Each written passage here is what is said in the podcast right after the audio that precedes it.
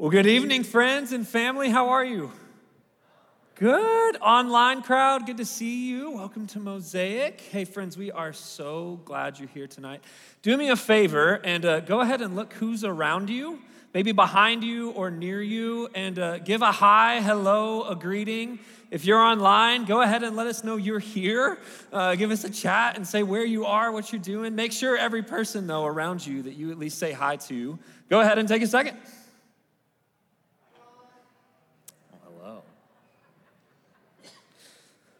Well, hey, we're uh, we got some exciting things that are about to begin in our uh, in our body uh, this month. One in particular is that we're about to begin a series uh, in the book of Hebrews, and so we are really thrilled. Um, our incredible media team.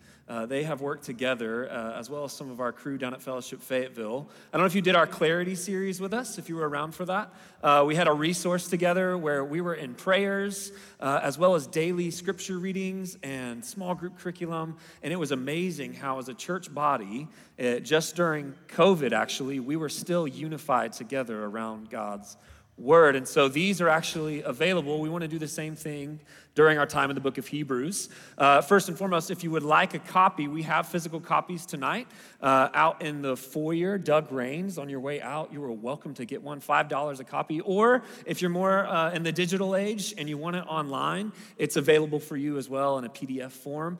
And we hope, our hope in it is as we come into this room on Saturday evenings to dive into God's Word, uh, to go through this book together, this incredible book, uh, that it wouldn't just stay in this room that we as followers of Jesus, we would daily, regularly be in an abiding relationship with Him. So, this is an incredible resource for you, your family, your community group uh, to dive into the scriptures together and, and to prep our hearts just as we get ready for the book of Hebrews. I mean, just listen to, to a few of the words as we're about to get into. Hebrews 1 says this. In the past, God spoke to our ancestors through the prophets at many times and in various ways, but in the last days, He's spoken to us by His Son. Check this out. Whom He appointed heir of all things, and through whom He also made the universe. The Son is the radiance of God's glory, the exact representation of His being, sustaining all things by His powerful word. And after he had provided purification for sins, he sat down at the right hand of majesty in heaven, so became so much more superior than even the name of angels, as the name he has inherited is more superior than theirs. Whew. Right? That does not make you want to get up and worship Jesus. Not enough? How about this one? Hebrews 4. For the word of God is living and active, sharper than any double edged sword. It penetrates even dividing soul and spirit, joints and marrow, and judges the thoughts and attitudes of heart. Isn't God's word good? Oh, it's going to be so amazing. So, friends, we encourage you, please don't leave tonight without this resource as we as a church family dive into it. And uh, speaking of family business, uh, we're back in uh, services and we need help. Uh, in particular, a few things. We are really looking for some incredible godly men and women in our body to help us in a few ways. One is in this space. Uh, it actually is a team effort to pull off one of these services. And now that uh, COVID restrictions are beginning to lift and we're starting to take things a little more uh, where we can in, uh, interact with one another, we need your help. And so we need help with ushers as we begin to do offering plates as well as take communion. Uh, we need help. I don't know if you saw it in the foyer. Uh, we need some people who are here to greet and welcome. So if you have missed saying hello or you're new and you're looking to meet more people, we're looking for folks to come help us uh, as we welcome others into this time. And not only that, uh, our kiddos need you. And so our family team has done an amazing job. Can we just give our family team a round of applause how they've opened this thing up for us? I mean, it's been amazing that our kiddos have to have the opportunity to get back into their services, to, to continue their worship. I have a five and a three year old, uh, six and a four year old, sorry, they just changed. And they like, I asked them tonight, they were like, Y'all ready for church? And they were like, adult church? I was like, You get to go to your church? And they were like, Yes. So, uh, but at the same time, we're looking for help. We need faithful followers of Jesus to continue to invest into their lives. So, whether that's you and your friend or roommate or spouse or your community group, uh, as we continue to grow in this season, as services continue to open up, uh, we're looking for help. And so, if you're interested, uh, you can follow this link in Mo News. There's a few in particular uh, people you can email, and also uh, mosaicnwa.org/serve. And there's a link you can follow. And please, please, please, uh, we are we are looking as a body with many members to continue to grow and edify one another. And uh, we're closing out. I don't know if this series has been amazing for you, but we've been in the Lord's Prayer in this time. And tonight we'll close out with Jesus' prayer on uh, delivering us from evil. And uh, I think it'd be fitting, as Jesus desired that we, as his disciples, that this would be a daily prayer for us. Not just a one time thing, but that this would be regular uh, for us who call ourselves followers of him, that we would daily be quoting these words to our Heavenly Father. And uh, in particular, uh, happy Mother's Day tomorrow. Uh, we have uh, an opportunity to celebrate the moms. And if you're a mom making disciples in your home tonight, we are proud of you and thankful for you. Uh, we also want to be sensitive that this can also be a painful holiday. Um, some of us tomorrow we celebrate with young children, and some of us remember uh, mothers who are no longer with us. And so Wherever you find yourself on that spectrum, um, tonight we are a body and we want to come together to be for one another. So if you would, wouldn't mind, just go ahead and scan the room for who's around you, who's next to you, who's behind you. And then let's stand and let's pray the, the words that Jesus asked his followers to pray, that at the heart of his kingdom movement, he asked us to pray this. Would you pray it with me? Our Father, who art in heaven, hallowed be thy name. Thy kingdom come, and thy will be done on earth as it is in heaven. And give us this day our daily bread, and forgive us our debts as we forgive our debtors.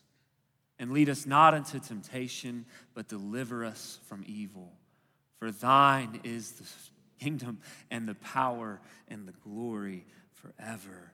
Amen. Family, would you sing to our good and gracious triune God with us tonight?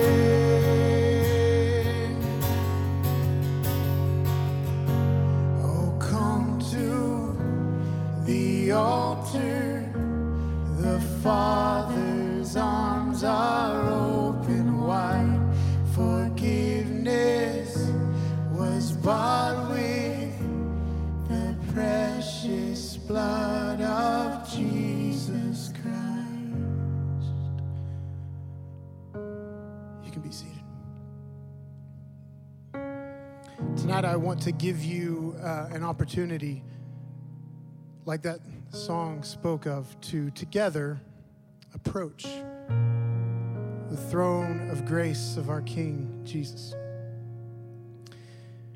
And the best way to do that is coming with confession. I've heard it said that repentance is the first word of the Christian life.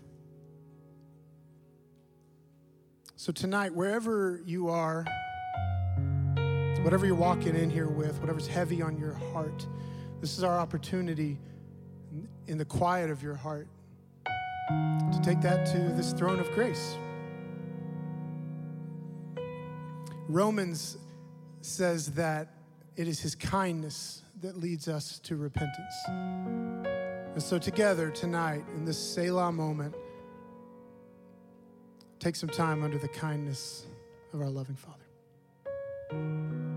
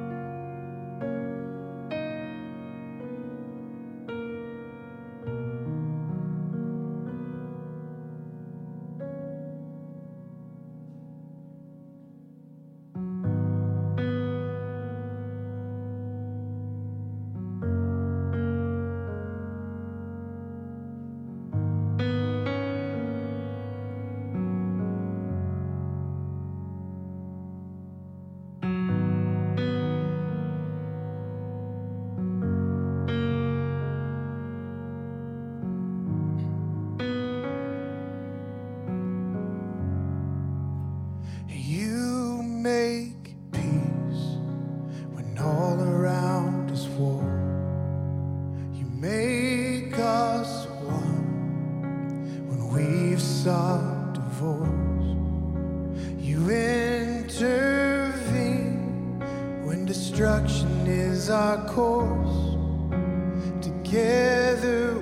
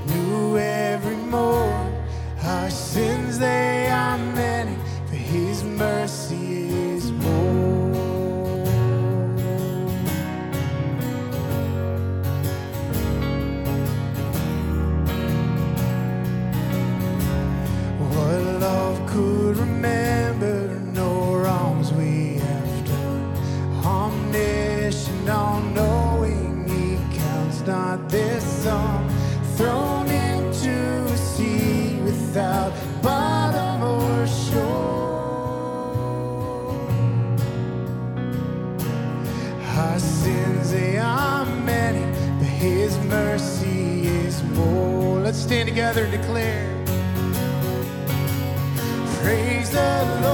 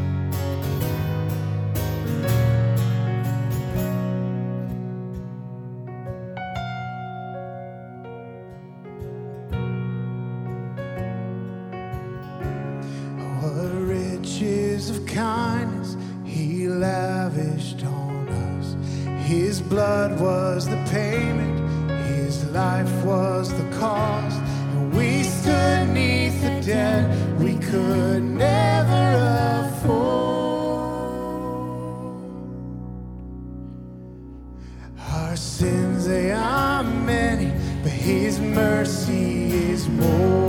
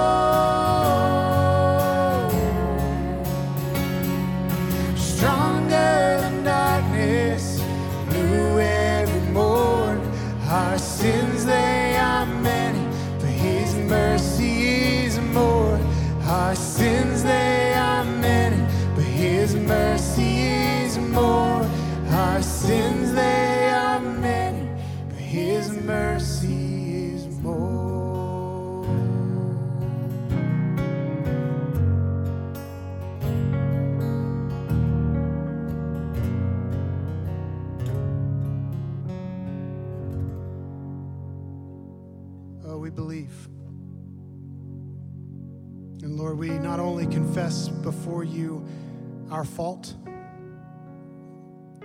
but we have to confess the rest of the truth that Jesus, you died and you rose, you defeated death and sin. So help us, oh Lord, to live as though we are free. Amen. You can be seated. Amen and amen. Hello, my friends and Mosaic family.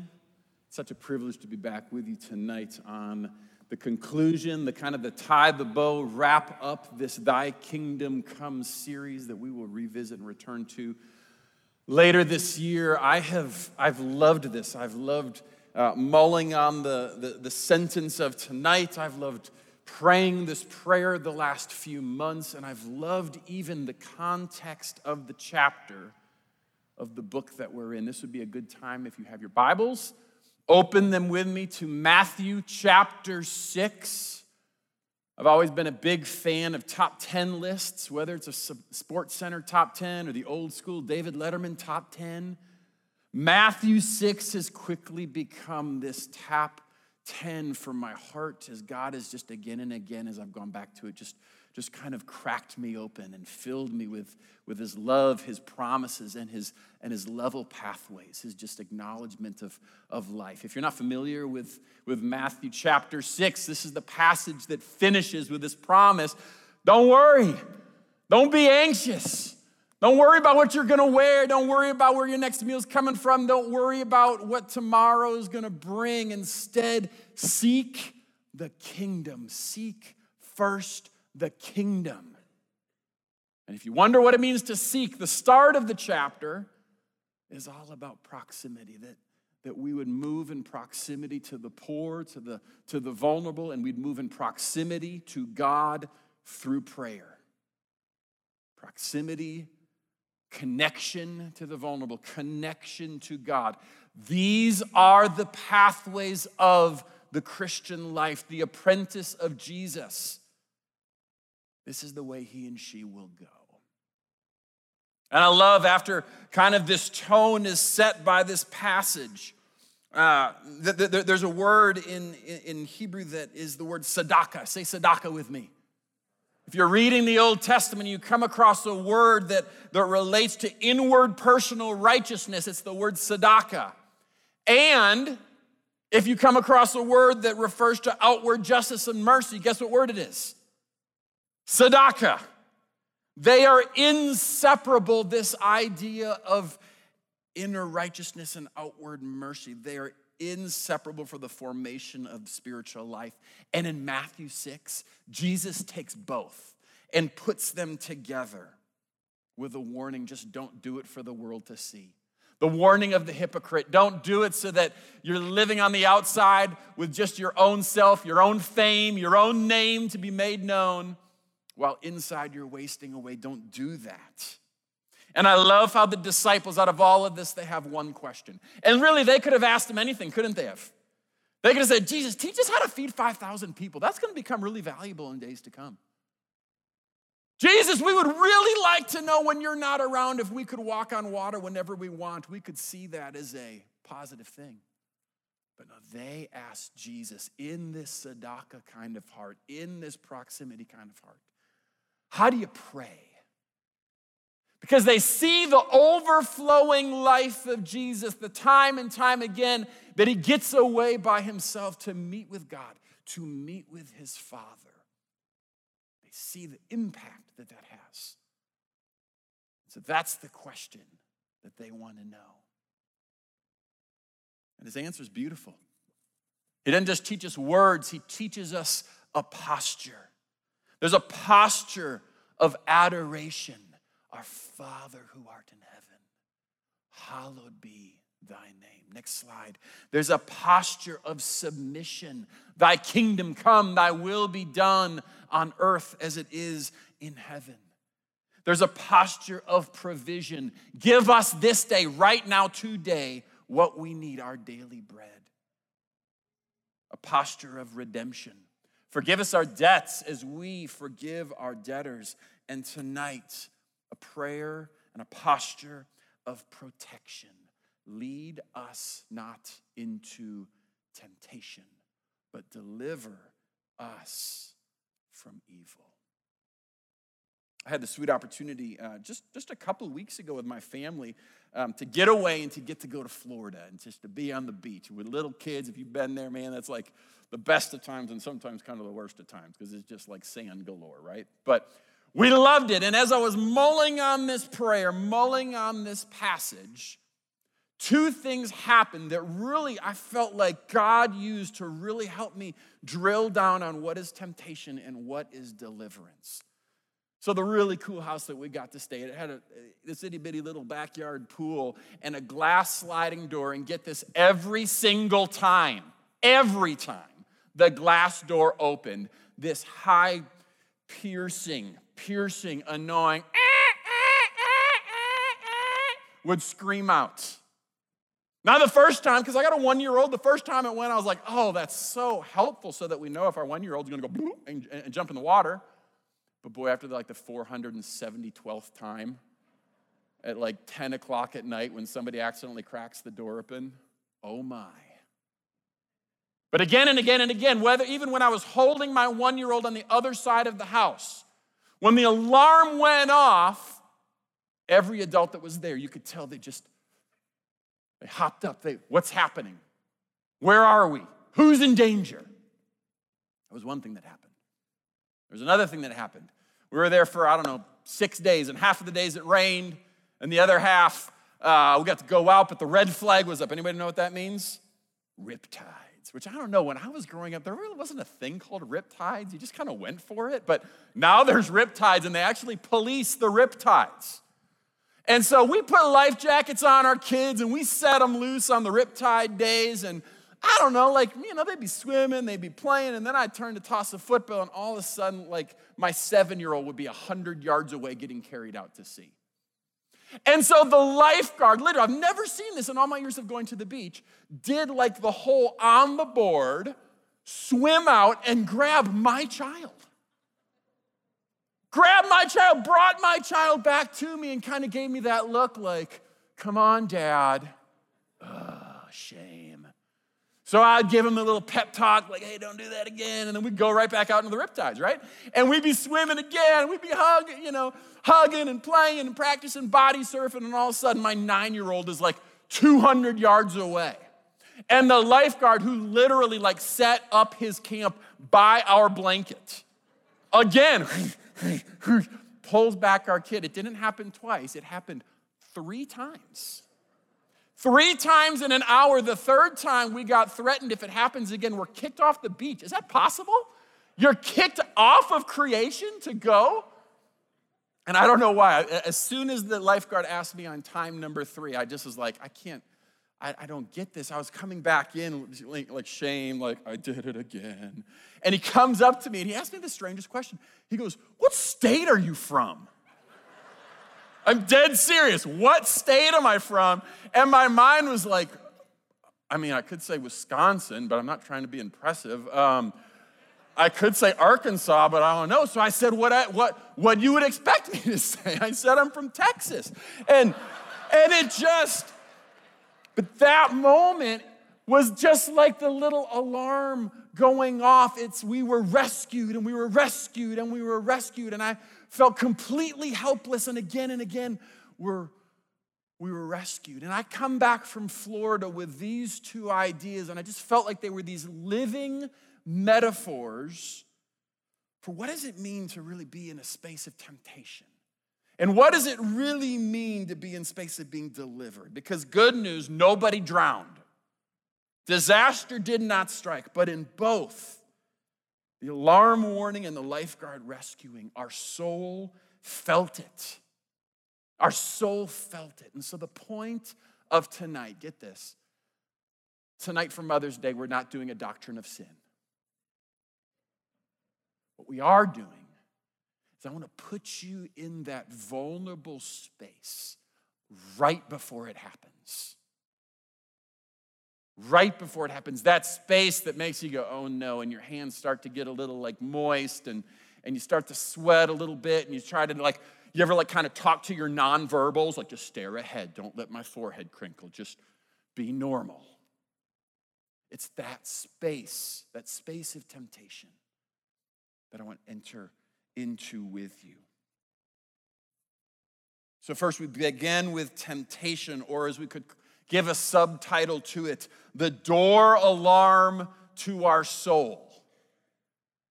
And let me give you the background of what is happening here. I have this little, I don't know if this makes me weird or what, but I have this little faith fantasy.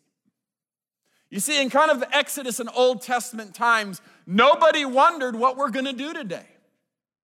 And get this there was no such thing, parents, you love this, no such thing as picky eaters because every day you're eating the same thing. And every day you know exactly when you're packing up and leaving. Because the cloud by day, which would protect them from the heat, and the fire by night that would keep them warm, when it would move, you would pack up and go. And honestly, that doesn't that make faith just so simple? It's like this faith fantasy, like I could follow a God like that, man. It's like when he moves, I move. Okay, that's really easy. And it, if I could think of anything that might be better than that, maybe it would be to actually be one of the apprentices of Jesus. Wouldn't that be cool? To like be, let his dust hit you. Let him walk by bushes and turn around and point and talk. Let him heal situations and teach you all of these things and let him like pour into that. That would be something. But in John chapter 16, you know what he says? Not God above or Jesus beside but the Holy Spirit within. He calls it your advantage. It is our advantage that Jesus would go away because the presence of God will reside within. It's wild to think that we have it the best of all, isn't it? For all time, connection, intimacy, purpose with God, we have it best of all. And we have this promise of presence as John 16 unfolds. It talks about that He is there. The Spirit is there, the alarm, the door alarm of our soul to encourage us, to convict us, and to guide us in all truth. So, if you're a follower of Jesus, if you have confessed with your mouth that Jesus is Lord, believed in your heart, surrendered and submitted to Him, you have a Holy Spirit door alarm and it goes off. And you can choose to acknowledge it or completely deny it. Perhaps the greatest theological proof of the presence of God is this moment, this reminder. Eh, eh, eh. The Spirit is alive, the Spirit is inside you. So, when that alarm clock of the soul or the door, door alarm of your soul goes off, here's a question What do you do? What do you do? And I want to give you a phrase, and it is acknowledgingly cheesy because maybe you'll remember it in that door alarm moment. So here it is. If you're taking notes, write it down. I want you to name it and tame it.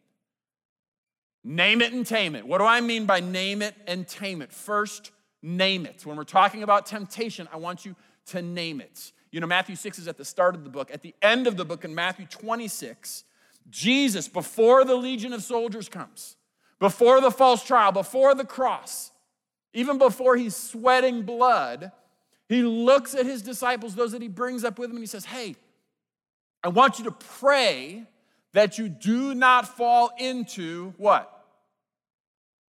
I can't hear you through your mask. You got to say, it. you do not fall into what? Temptation. Same word. And here's what I wonder what if Peter, in that moment, because temptation for them was to, to, to fall asleep, to not pray. That was the temptation he was warning against. What if, what if Peter named it?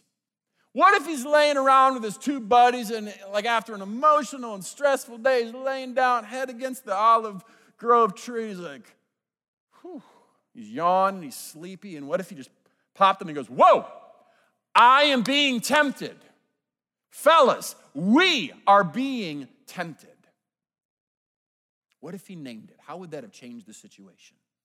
And here's what I wonder for you. I know this is like, like thin ice, risky ground, but put yourself in that moment. Is it a person? Is it a place? Is it a screen? Is it a situation? Is it a room in your house or a family or friend member's house? And you just feel the door alarm to your soul going off. The moment that you don't know what to do. And I wonder if in that space, if you would simply name it. I've been trying this of late, simply out loud saying, I am being tempted. And I want to give you a little bit of a hope and a promise it's like taking a bucket of cold water and dashing it on your soul. Oftentimes, it's enough, friends, in the moment of temptation to go, Whoa, I'm being tempted. Oftentimes, that is enough to escape the sin that would come after. Name it and then tame it. What if Peter, what if Peter, after he names it with his guys, whoa, I'm being tired. And what if tame was simply, hey, let's stand up and walk around and pray? How would the situation have changed? So tame it. I don't love that word, but but here's here's why it's meant a little bit to me. You know, Peter, same author, same author is the one who was in Matthew 26 praying and missing it, missing, he's fallen into temptation. In 1 Peter 5, he describes temptation. He describes the enemy, the devil. Anybody know this? As a prowling lion with one purpose to devour you. Hmm. That's his purpose to hunt you down and to devour you. Now, I have to admit, I've never been hunted by a lion. Has anybody here been hunted by a lion?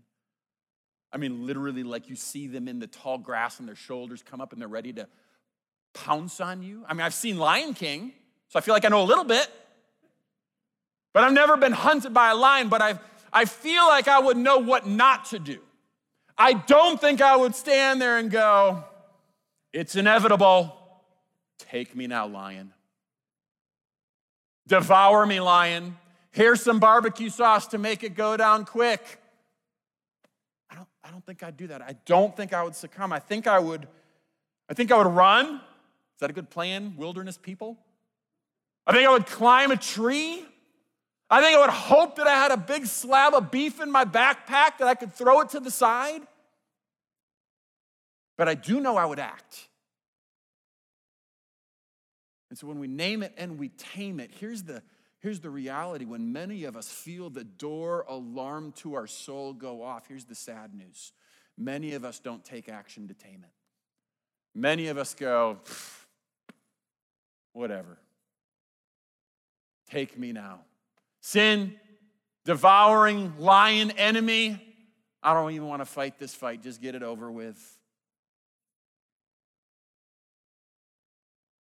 We shrink in that moment.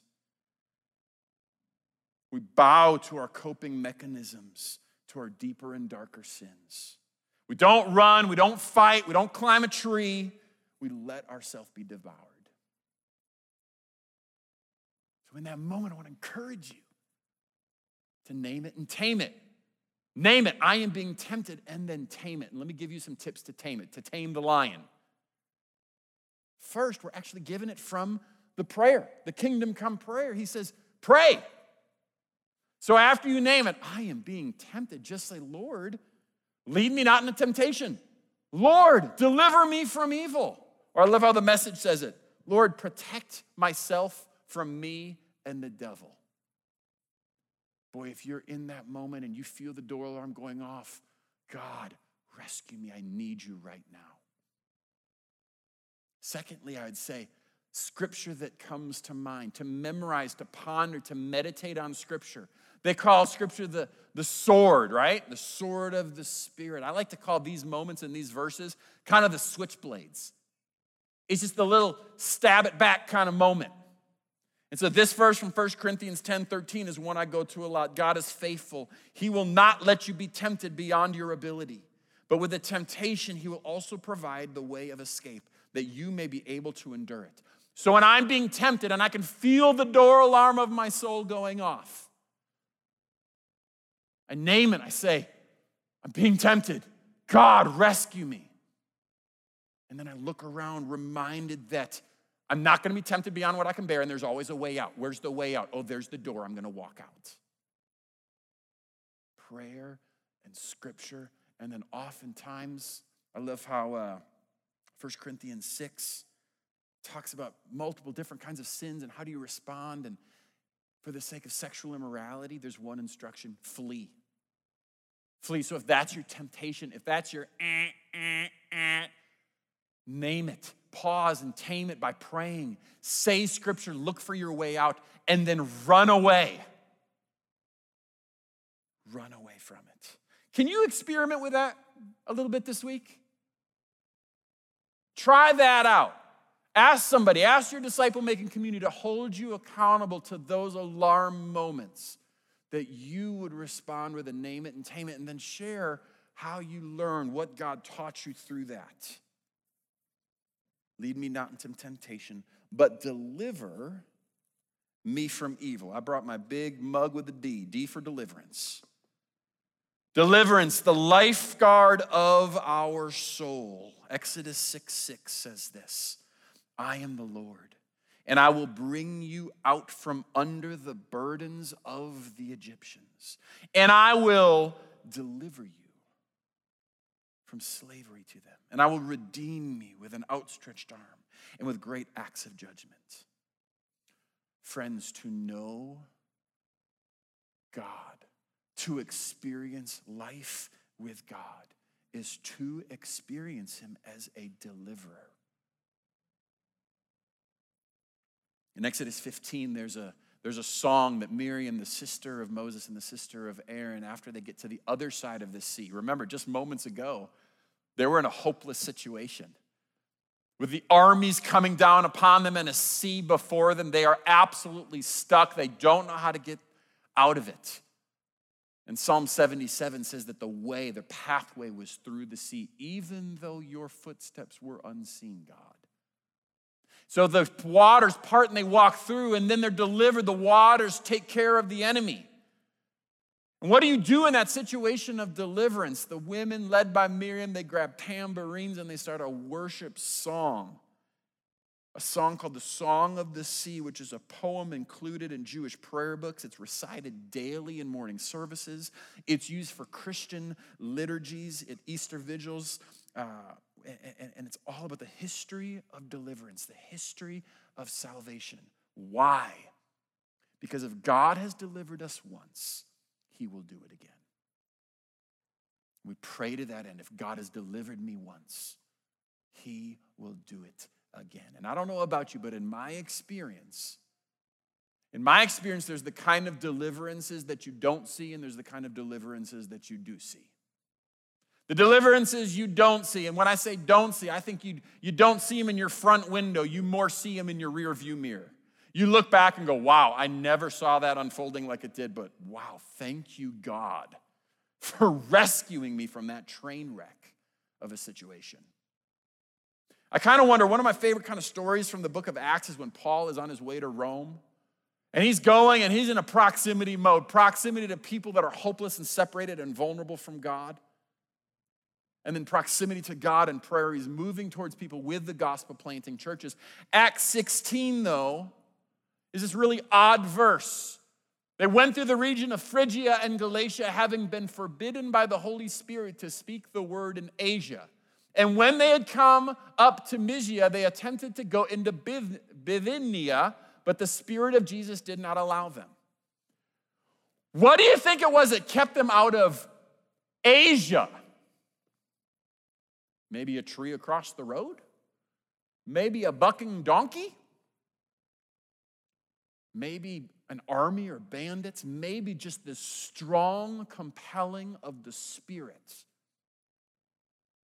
But here's what Paul didn't do. He didn't shake his fist as God, say, Hold on a second. I thought I was supposed to be a church planting missionary. I thought I was supposed to go to all the unreached places. Now you're not letting me in. He didn't blame God for lack of control. He didn't blame God for being ruthless. He just kept moving forward, trusting that God would be a deliverer. Much like Jesus prays for you and I in John 17, I haven't called you out of the world. Deliverance doesn't mean put yourself in a protected bubble away from the world. I haven't called you out of the world, I've called you to be delivered from evil. And so here's our response in the deliverances we don't see. I think we take a deep breath and out of a prayer and gratitude mode, we look in the rear view mirror, confirming the ways that God has delivered us, totally separate from our control or strength. God has protected you spiritually, emotionally, and physically. Deliverances you don't see, but there's also deliverances you do see. I could think of two stories. There's tons more, but only time for two. The first one is when uh, me and a very small team traveled to Turkey. Doug Rains was on that trip, Luke Dinger was on that trip, a couple of Carol Holmstrom was on that trip. And we're walking through the airport in Turkey, which, by the way, if you've never been to Turkey, it's already a little bit more like scary, right? Just there's just a sense of like, what's going to happen? We're in Turkey. We're walking through the airport and we're carrying all of our supplies, and the missionaries there asked us to bring uh, the equipment and the coffee to start a coffee shop. So we have bags full of like glass jars and pouring things and beakers and weights and scales and, and, and, and all of this stuff. And then we have bags full of Onyx coffee. And we're walking through the airport. You remember this, Doug? And one of the guys on our teams leans over and goes, You know what I heard once? That if you want to hide drugs, you do it with coffee because the dogs can't smell it. And we turn the corner to customs and just see dogs and men with machine guns. And we're in Turkey. And we pull together and we literally have this little prayer time like, this could be it, guys. Because if I was going to move to Turkey and cook meth, this is probably how I would do it. With all of this glass and weights and scales that looks like meth cooking equipment and tons of coffee to hide it. Let's pray. And we prayed that God would deliver us. And then we courageously and scarily walked toward customs. And there was a Turkish family behind us, and Turkish family behind in front of us, and Turkish family behind us. In front of us, they pat them down, they wave their guns, they point at them, and every single thing goes through the little conveyor belt to get checked. It was loud, it was scary. The group behind us, they get patted down, everything goes through, guns are waved, fingers are pointed, and for us, they say, Welcome to Turkey. No need, just carry your bags, you'll be fine. And we walk through. And then we get to the other side and we pause and we say, God, thank you for delivering us. We were in big trouble. We saw that you just were the God who delivered us. That's the first story I thought of. Uh, the second story that I thought of is a story that's repeated again and again and again, and it's God's mercy and grace to deliver us from our sin by the very sweet way of either getting caught in our sin or confessing our sin. And that He delivers us by stopping one trajectory and putting us on a new trajectory. And I thought of so many stories that I could tell. And then in a like a attempt, I thought, you know what, my good buddy Josh Rains, when I was a youth pastor here, Josh was just the cool and likable kid that everybody loved. And then he started down a trajectory, and God delivered him. And I asked him this week if he would share his story. So Josh is going to join me on stage to read his story of deliverance.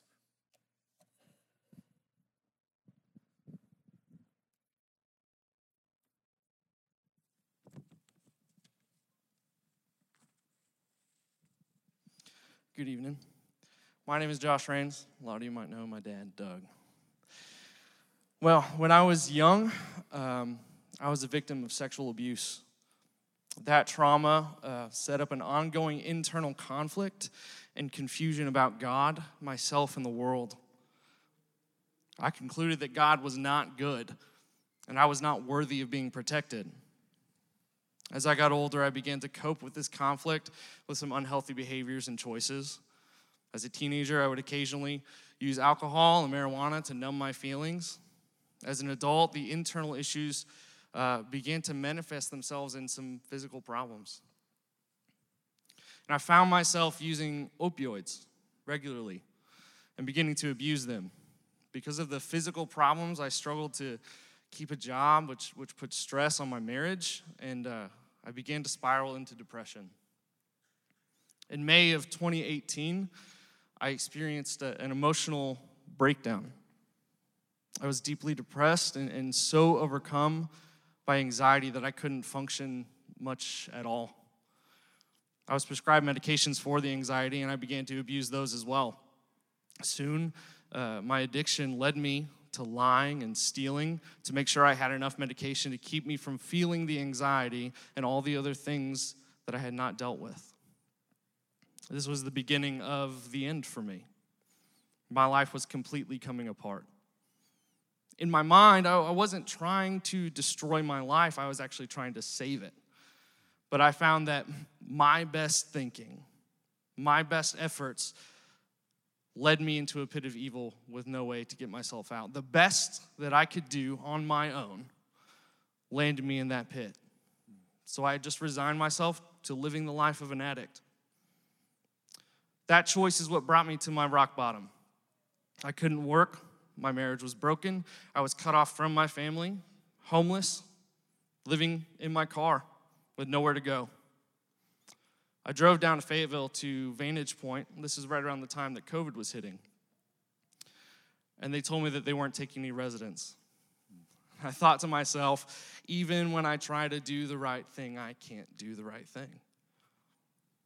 But then I began to see God showing up in my story. While I was sitting in the parking lot of Vantage Point, uh, a friend from my past had called me and asked me what I was doing. He happened to live in Fayetteville and had also struggled with addiction in his past. When I told him my situation and what I've got myself into, he invited me to come stay with him. He pushed me to get sober and find some help. While I was there, he kept asking me spiritual questions that kept pointing me back to God. That week, I surrendered my life to Jesus. Within a couple weeks, I was accepted into John 3:16 Ministries, which is a spiritual boot camp for men with addictions. And I was there for about eight months.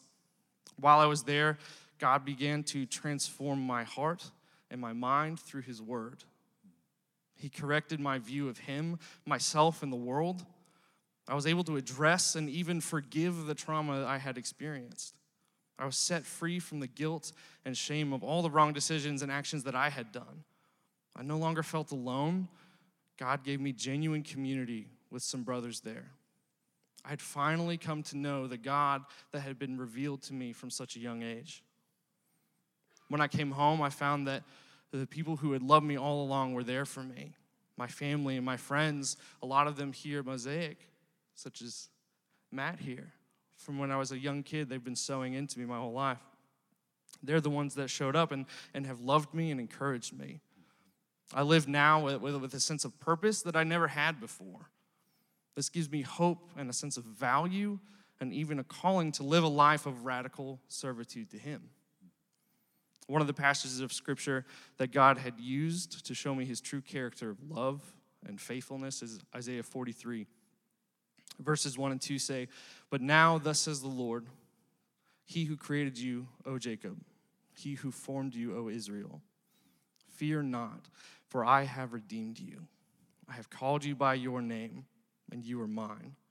When you pass through the waters, I will be with you, and through the rivers, they shall not overwhelm you. And when you walk through the fire, you shall not be burned, and the flame shall not consume you.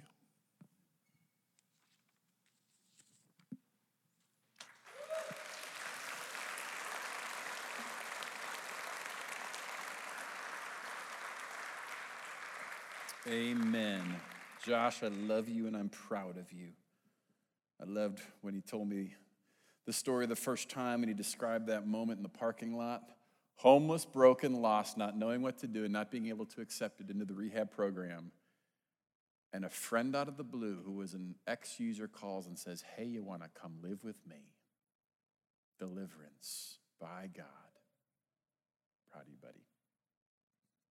And our response is prayer and gratitude. In the moment to acknowledge again and again that God is a deliverer. And if you're here tonight and you can feel yourself just panicking because all you know is that door alarm to your soul that goes off. And your identity statement says right now, I can't be delivered. I'm too deep in. You love and want to follow Jesus with your whole life, but you just can't get free. Let me close with this one thought. You know, the name Jesus means God is a deliverer, God is our salvation. So to follow Jesus is to believe that there's hope to be set free. There's hope that that prayer is not just word of mouth, it's actually an invitation for God who sent Jesus to enter our mess, to crack the callousness of our heart and make us new, to deliver us from the domain of darkness, to set us free to the kingdom of God, the kingdom of light.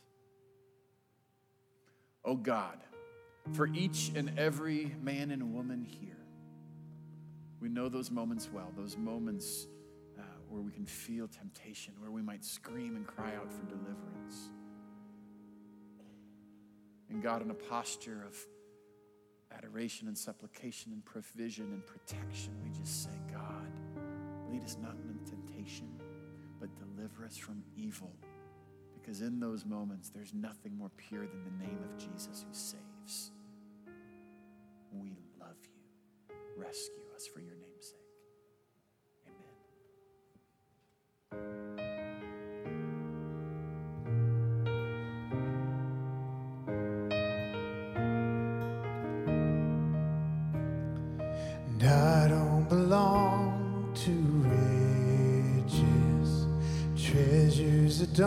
don't